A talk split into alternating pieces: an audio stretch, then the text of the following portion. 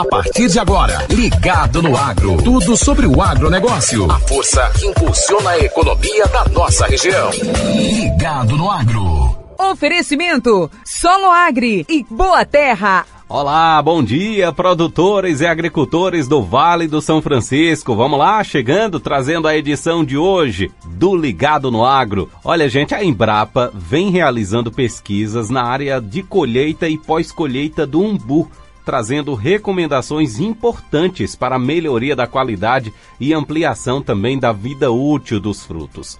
Entre os aspectos que vêm sendo estudados estão a maturação da colheita, temperaturas ideais de armazenamento e indicação de embalagens para comercialização. Lembrando que o umbu é uma fruta nativa da Caatinga com potencial de nicho para a agroindústria devido ao seu sabor exótico e também valor nutricional. A coleta do umbu ainda é realizada de forma extrativista por agricultores familiares e pequenas agroindústrias do semiárido. E para a gente entender melhor sobre esse fruto típico aqui do sertão, a gente vai conversar com fera no assunto, o pesquisador da Embrapa Semiárido, Sérgio Tonetto de Freitas. Sérgio, muito bom dia para você, seja bem-vindo ao Ligado no Agro aqui da Grande Rio FM. Para a gente iniciar, vamos falar desse fruto, né, típico aqui da nossa região. Fala para a gente quais são as pesquisas que estão sendo desenvolvidas pela Embrapa sobre o umbu. Bom dia a todos. A Embrapa Semiárido, ela vem desenvolvendo diversas pesquisas voltadas para lançar, né, umbu, cultivares, né, genótipos de umbu gigante com fins comerciais. Vem também desenvolvendo na minha área pesquisas voltadas para manter a qualidade desse fruto depois que ele é colhido. Isso tem a vantagem de manter esse fruto mais tempo no mercado, com uma vida de prateleira maior. Dentro das pesquisas que eu venho realizando aqui na Embrapa Semiárido, a gente já desenvolveu algumas recomendações. Uma delas é a colheita, né? A colheita do fruto ela tem que ser realizada com o fruto no estágio de maturação inchado, que é aquele momento em que o fruto começa a amolecer a polpa, né? Na fase inicial do amolecimento da polpa, porque se o fruto for colhido nesse momento, ele vai seguir o processo de amadurecimento. Após a colheita, se colher antes, ele vai perder muito em qualidade e os frutos eles não vão atingir o acúmulo de açúcar, o aroma adequado para o consumo in natura. Na colheita, tem que ter bastante cuidado com a contaminação com patógenos. Então, todo o material utilizado para colher e coletar esse fruto tem que ser esterilizado com água sanitária. Após a colheita, esse fruto ele pode ser embalado em embalagens similares à utilizada para uva, né? A uva de mesa. Ou embalagens com filmes de polietileno de baixa densidade. Ô Sérgio, em relação ao estágio do fruto, né, que é muito importante, durante as etapas de maturação, cada etapa do fruto pode ser direcionada para a produção de determinado produto, por exemplo? Exatamente, né? Para a indústria vai ter uma maturação diferente, né? Aí vai buscar um fruto mais doce, já com um teor de açúcar alto, um fruto mais aromático, né? Depende da finalidade também, né? Para o consumo in natura, para comercializar esse fruto no mercado in natura, o fruto fresco, né? O recomendado é a colheita no estágio de maturação inchado, que é onde esse fruto ele vai continuar os processos fisiológicos, onde vai chegar com um acúmulo de açúcar, né? No momento do consumo vai ter um maior teor de açúcar, um aroma mais agradável para ser consumido. Olha, como a gente percebe atualmente, estamos vivenciando um clima mais frio aqui na nossa região, isso em relação a momentos mais quentes aqui no sertão. O umbu se comporta melhor em quais condições climáticas, hein, Sérgio? Bom, o umbu ele é da Caatinga, né? A gente está falando de uma planta adaptada às condições semiáridas. Essa parte não é muito a minha área de pesquisa, mas né, o que eu entendo, né, da fisiologia da planta, ele necessita dessas condições para fazer o ciclo vegetativo e reprodutivo.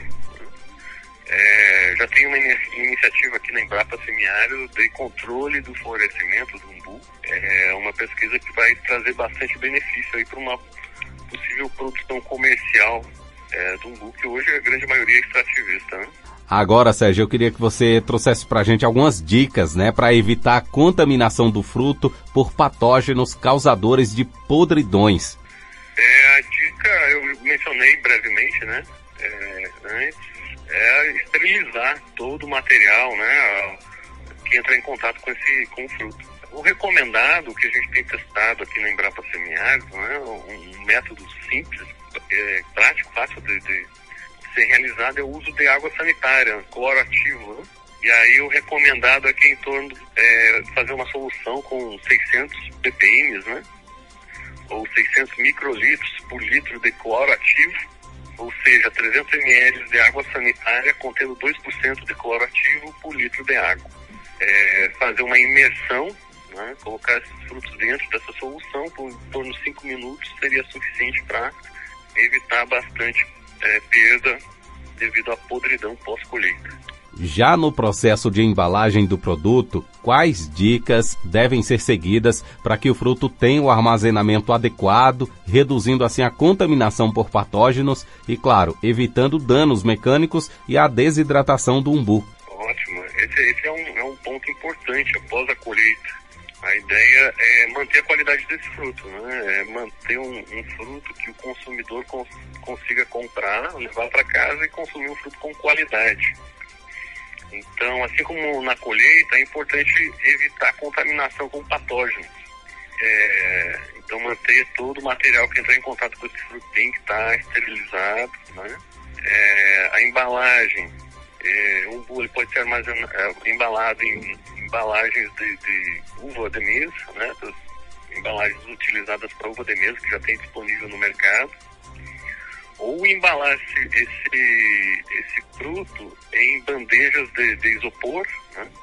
O poliestireno, também conhecido como poliestireno expandido, e cobrir esses frutos com filme de polietileno de baixa densidade. E aí, nas pesquisas que a gente tem feito aqui na Embrapa Semiárido, a espessura do filme aí de 20 micras a 40 micras seria o ideal para fazer a embalagem desses frutos. Assim como outros frutos, né, a exemplo da uva, o umbu também tem problemas com baixas temperaturas, né, Sérgio? Então, o umbu, ele é uma espécie, né, adaptada a clima quente. Geralmente, espécies frutíferas tropicais, elas são sensíveis a temperaturas abaixo de 10 graus Celsius. Por exemplo, né, o exemplo clássico é a banana. A banana, se colocar uma temperatura baixa, ela fica a casca preta, né? O umbu também. O que a gente tem observado aqui é que se armazenar o umbu por um determinado período a temperaturas abaixo de 12 graus Celsius, a casca do fruto ela se torna marrom, com lesões, depressões, né? Lesões com uma característica de depressão na casca do fruto.